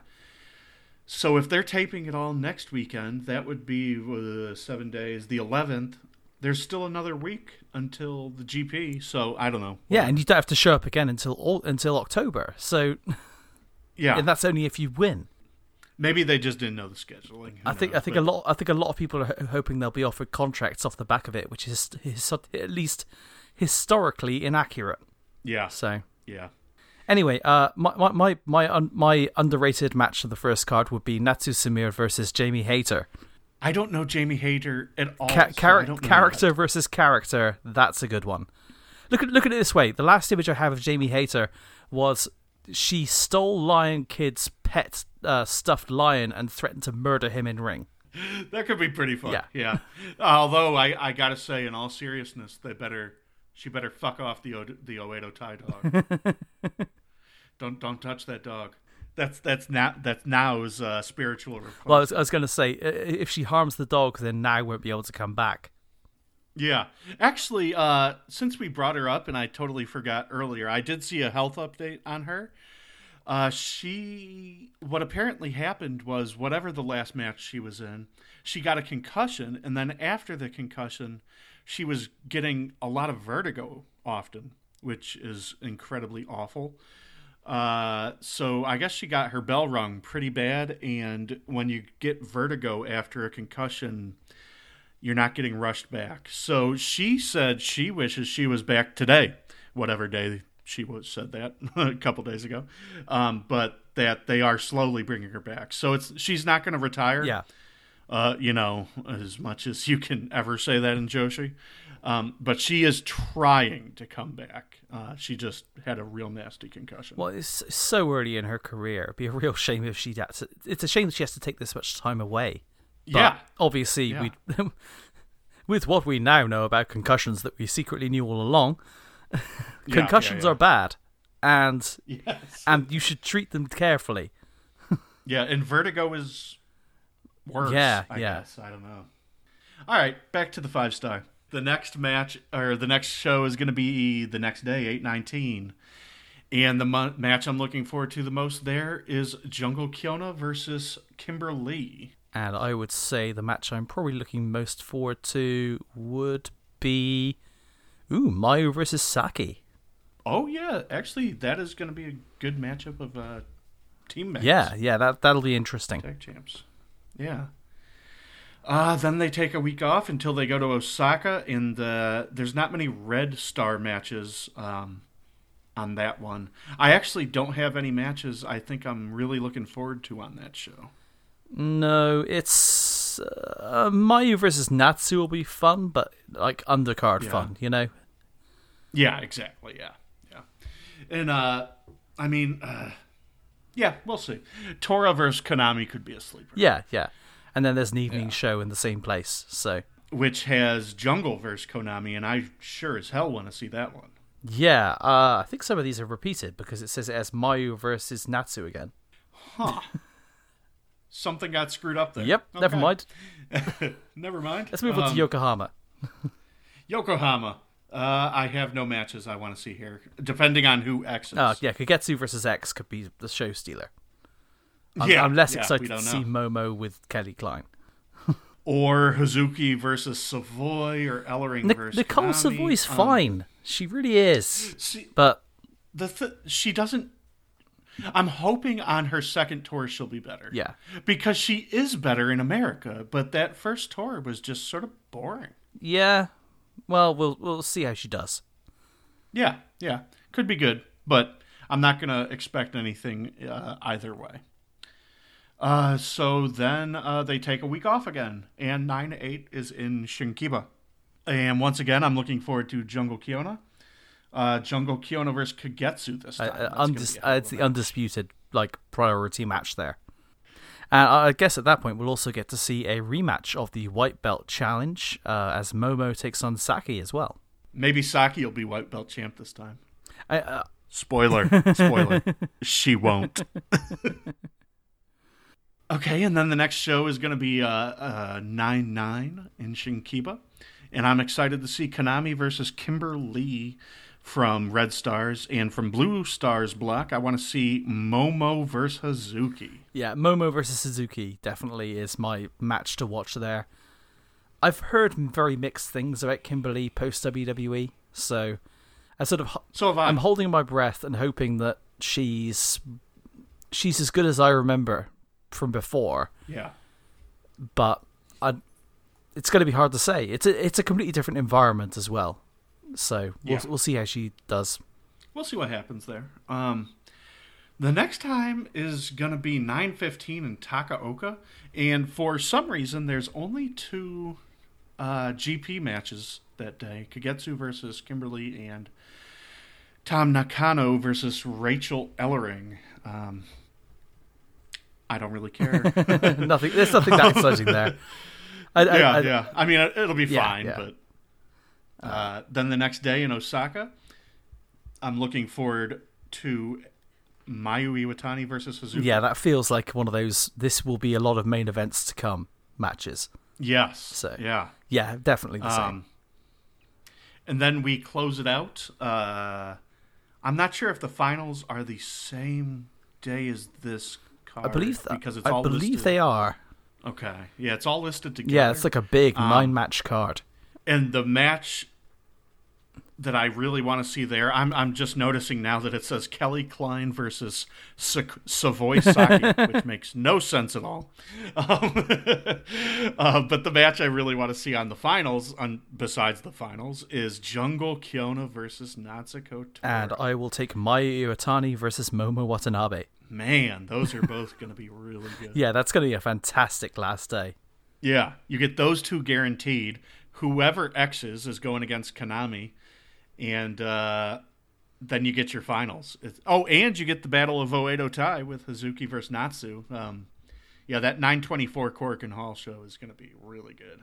Yes. I think whoever X is could really make or break this tournament. Like, it's not the most, like, I will watch all the matches, but it's not like I don't have the expectation that it's going to be fantastic throughout, but I think there's definitely good stories and good highlights to be told to get out of it. So, yeah, there's a bunch. I'm mostly looking forward to Jungle Kiona and Konami matches, and it sounds like you're mostly looking forward to Mayu and Momo matches. So Mayu and Momo always bring the effort. So yeah, those are going to be just four people in general that are each going to carry their block. So.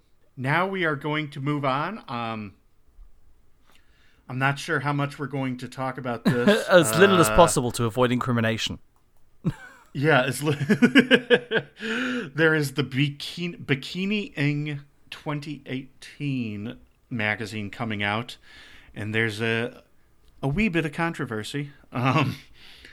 So I guess people are upset that Azumi and Starlight Kid, who we don't even know what her age is. Azumi is 16. People constantly repeat that she's 15. She's been 15 for a while.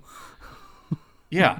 Yeah, she's been 15 for years now. Yeah, yeah. She's 16, and that's why her jersey says 16.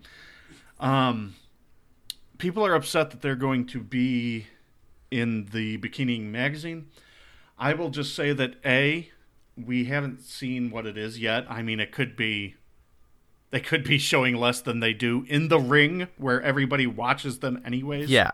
I'm not going to buy it. I doubt Tom's going to buy it. I'm not going to buy it. I mean, one of this, like, I completely understand why people are weirded out by it, but also at the same time, both of these girls are featured in pictorials for the regular Stardom magazine. And I mean, that's surely that's where the line should have been drawn as weird. It's just a thing. I don't know. Some people on Reddit have become annoyed about it, possibly justifiably so, but it's not the sort of thing that's going to make me cancel my Stardom subscription. I'm just not going to buy the magazine. Yeah. So, finally, the thing which I watched directly before we started recording was the second episode of the ITV World of Sport Wrestling, which featured the debut of the women in the current series. It featured a title match between Kaylee Ray, Viper, and, what's her name? Bea Priestley. And so immediately I was just thinking, cool. And it was a good match. And I really am glad that Kaylee Ray is now recognized as a champion, and that's a really good place to start. Wait, scrub that last thing. It's not a good place to start, because I have a lot of problems with this show. They have no interest in showing anyone's character. The editing is absolutely god-awful. And if anyone wants to go on Twitter and tell me I have to support this thing, no, I don't have to support it. They have to make a good show. Yeah. I want this to succeed. It's just that, like, why? It's not going to succeed. It's going to die. It's going to die a death, and it will be the last chance British wrestling has. And me not saying that now is not going to help it somehow do well. I'm genuinely annoyed by this show. I think it's much worse than it should be. And I think it will probably deserve to die.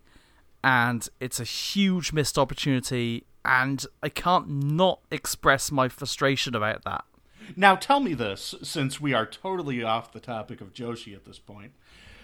Is Big Daddy from the same show as, say, Rollerball Rocco, or were they two shows? Well, World of Sport, as I understood it, covered two different promotions. I think. I really don't know my stuff on World of Sport. It died before I, like, 10 years before I even considered becoming a wrestling fan. Right. So, really, I mean, it was dead by the late 80s. Yeah. I mean, I'm sure that they were... Rollerball Rocco was a junior, which meant that he wouldn't have been working with Big Daddy anyway. But I just wondered if all these people are from the same show. They would have been roughly seen on the same show, yeah. Okay, yeah. I love Rollerball Rocco. Yeah, he was very entertaining. Yeah. I saw some Black Tiger matches later on as well. That's why I got into him, yeah. Yeah. But yeah, it is what it is. NXT UK is being taped now as well. They might shelve the whole thing if ITV decides to burn all the tapes of World of Sport Wrestling, which, you know, so there's some good wrestling on it, but yeah. There's nothing else. There's absolutely nothing else. And believe it or not, I have to agree with Vince McMahon on this point. You have to attract people who aren't wrestling fans. Especially if you're going to be on ITV in primetime or whatever. And you're going to expect to draw 1 million people. Yeah. Because... guess what? Ain't no wrestling show's drawn 1 million people in the UK in 30 years. We'll report back next month when I'm proved empirically wrong somehow, but I don't think I will be. I don't think so either. Is that their entire women's division? Just 3 people? As far as I know. Okay. It's not a bad women's division if you're just going to have matches against each other, but... yeah. I mean, it was a good match. I really thought it was a good match and a good main event, but... anyway... what's next? Next is, oh, look at that. We get to go to the classics. Yes.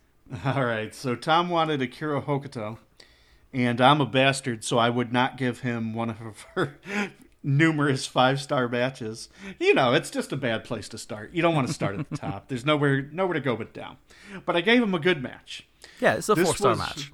Yeah, I gave him Akira Hokuto versus Harley Saito from 1993. This was part of the Japan Cup tournament. And 1993 is what a lot of people consider Hokuto's best year.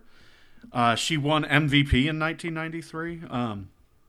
And a lot of 1993, she was feuding with women from LL... PW? You would know better than me. And this was one of them. Obviously, the big one was Shinobu Kendori, but Tom is not getting that yet. He's getting Harley Saito. So what did you think of this match? I'm going to kick off with one of my usual superficial comparisons. The second she did that short pile driver, I was thinking Tony Storm. But it was. I think it was more than superficial, because it's not just that she's blonde and she did one move. It was her submission style, and especially her bridges on her suplexes, felt very Tony Storm. Huh. I didn't catch that at all. I think, well, because you're used to seeing her before Tony Storm. Right, yeah. Whereas my basis is looking at people who learned by watching these tapes, so... right. I'm coming at it from the wrong direction. No. Every direction's good. Yeah, I just didn't even notice it. What did you think of her her Oni entrance gear? I love that stuff. Very atmospheric. I've seen that before because I've seen Hokuto matches in WCW. Oh, that's right. Okay. But yeah, it's pretty cool stuff. Although the face does seem to be sort of like wincing more than angry, but no, it's just the impression I got off it. Yeah, it's a wincing ghost. Now that you explained that there were two different companies, like there was a lack of cooperation early. Yeah. So I felt that, but once they actually get into it, they work really well. I loved Saito's kicks. Yeah, and I love her wheel kick. It's awesome. Yeah, she's extremely light on her feet and just has that real snap to her kicks that speak of genuine fighting experience. Yes. By the time they get into, like, a lot of the match, they're exchanging strikes and then short suplexes swing the momentum one way or the other. But by the end, they're busting into the tiger suplexes. Yep. Hokuto did a flip dive off the top of the post to the outside that was not in any way designed to be safe to catch. No, it wasn't. And that was after the selling in that match was great with Hokuto with the knee.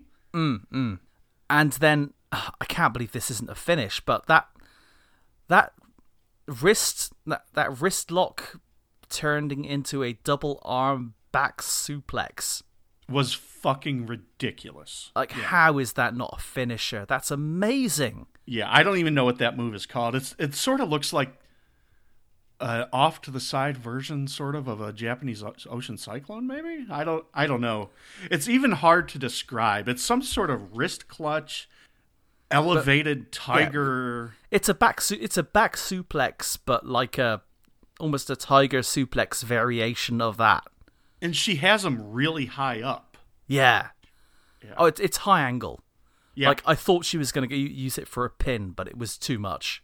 Yeah. Yeah, I was impressed when I saw that move too. That Saito really took the hell out of that thing. And then the end was just this like gorgeously rapid Dr. Bomb for the finish. Yeah, with Hokuto going over. Yeah, the Northern Lights bomb. Yeah, that was awesome. Like, like this like you're saying, this isn't some epic 5-star match. This is a good 4-star 15-minute match. Exactly. Yeah. And, you know, that one was recommended because it was part of you. Well, first because you wanted Hokuto, and second because you're not getting a 5-star yet. It's good. I need to build a framework of my expectations from the person before the 5-star match. Exactly. There's a reason the appetizer comes before the steak. But also because this was known as Hokuto's best year, and it was one of her biggest feuds, and it's just a good match. Actually, this whole tournament is good. If anyone out there ever wants to get their hands on it, it happened. What was that? The summer? I think it was summer of 1993. And the winner gets to face the champion Aja Kong. But that's neither here nor there. It was a very good match. I thought Hokuto dominated a lot early. She was reversing a lot of Saito's moves. It turned into a bigger fight later, and the suplexes were outstanding. Very rapid, short suplexes. Yeah. Just, like I say, the suplexes told the story of the match, really, in terms of who had control. So. Yep. Okay, so do you want to tell the people listening who you picked for next? Well, first, do you have anything else to say on match? No, I want to see more Akira Hokuto. I want to see more in longer matches, but this will come with time. It will. Okay, so back to what I was saying before. Do you want to tell people who you picked next? Well, in honor of the Mae Young Classic. No, I'm not going to ask for a Mae Young match. Oh, God. As my best tribute to Mark Henry's Hall of Fame speech there. I am going to pick Meiko Satomura. Amazing pick. Because regardless of when in her 22-year career you pick from, there's got to be some stuff I haven't seen. There's got to be some stuff I should have seen. It's not like classic era 90s, obviously, necessarily, but it's still a significant career. It really and is. I want to delve into it a little bit. Okay. So this is the one...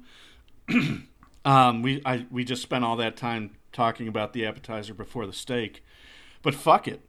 I figure you've already seen a lot of Satomura, so you've already got your appetite wet. Wet or wetted? What would be the past tense? Appetite wetted. Appetite wetted. So if you go to Cage Match and you click on Stardom's match guide for the entire promotion, and you click top of the user ratings. It's a Meiko Satomura match, if memory serves.